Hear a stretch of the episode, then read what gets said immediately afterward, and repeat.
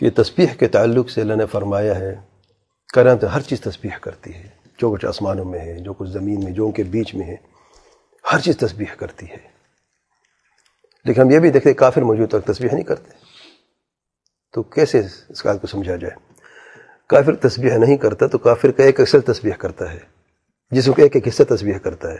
وہ خود ہی کرتا تسبیح اپنے رب کی۔ لیکن اس دنیا میں جس اللہ نے فرمایا ہے، ہر چیز تسبیح کرتی ہے۔ کافر کے جو اعضاء ہیں، جو جسم کے حصے ہیں، سبحان اللہ، وہ تابع ہیں اس کے اپنی روح اور اس کے عقل کے۔ اس کو عذاب بھی دیا جائے قیامت کے دن۔ اس اعتبار سے اس نے کفر کو اس کا خاتمہ ہوا ہے۔ اب یہ کافر اگر اللہ کا ذکر نہیں کرتا ہے۔ اس نے اس یہ راستہ اختیار کیا ہے۔ لیکن اس کے جو جسم کے حصے ہیں، اللہ علم ذکر کرتے ہیں، کیسے کرتے ہیں؟ کیونکہ ذکر اصل جو ہے زبان سے ہوتا ہے۔ کافر زبان سے ذکر نہیں کرتا ہے۔ کفر کا راستہ اختیار کر چکا ہے۔ اس کو باقی اعضاء، یہ جسم باقی حصے، اللہ علم ذکر کرتے ہیں، کیسے کرتے ہیں۔ لیکن آیت عام ہے۔ سب ذکر کرتے ہیں۔ بعض علماء کہتے ہیں اس میں اہل کفر مستثنا ہے کیونکہ انہوں نے خود یہ راستہ اختیار کیا ہے۔ بعض علماء کہتے ہیں کہ یہ بھی مستثنا نہیں ہے، کیونکہ ان کے جسم کے آواز جو ہیں، وہ ذکر کرتے ہیں، تسبیح کرتے ہیں۔ اللہ علم کے تسبیح یعنی یہاں پہ دیکھیں جو بے زبان ہیں جو ذرات ہیں، ذرہ جو ہوتا ہے، ایٹم جو، وہ بھی تسبیح کرتا ہے۔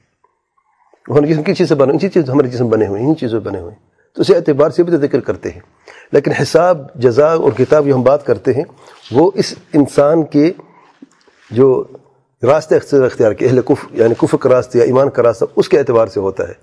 اور جس ہمیشہ اس انسان کے تابع روح کے تابع ہوتا ہے۔ تو اللہ عالم اس اعتبار سے جو ہے کس چیز کے؟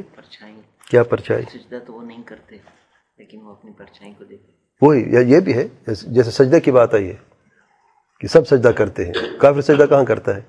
لیکن ان کے جو پرچائی ہے جو ان کا جو سایہ وہ سجدہ کرتا ہے۔ تو اس اعتبار سے جو ہے اللہ علم یہ اہل کفر بھی نہ چاہتے ہوئے بھی ان کے آواز جو ہیں وہ تصبیح کرتے ہیں۔ اللہ علم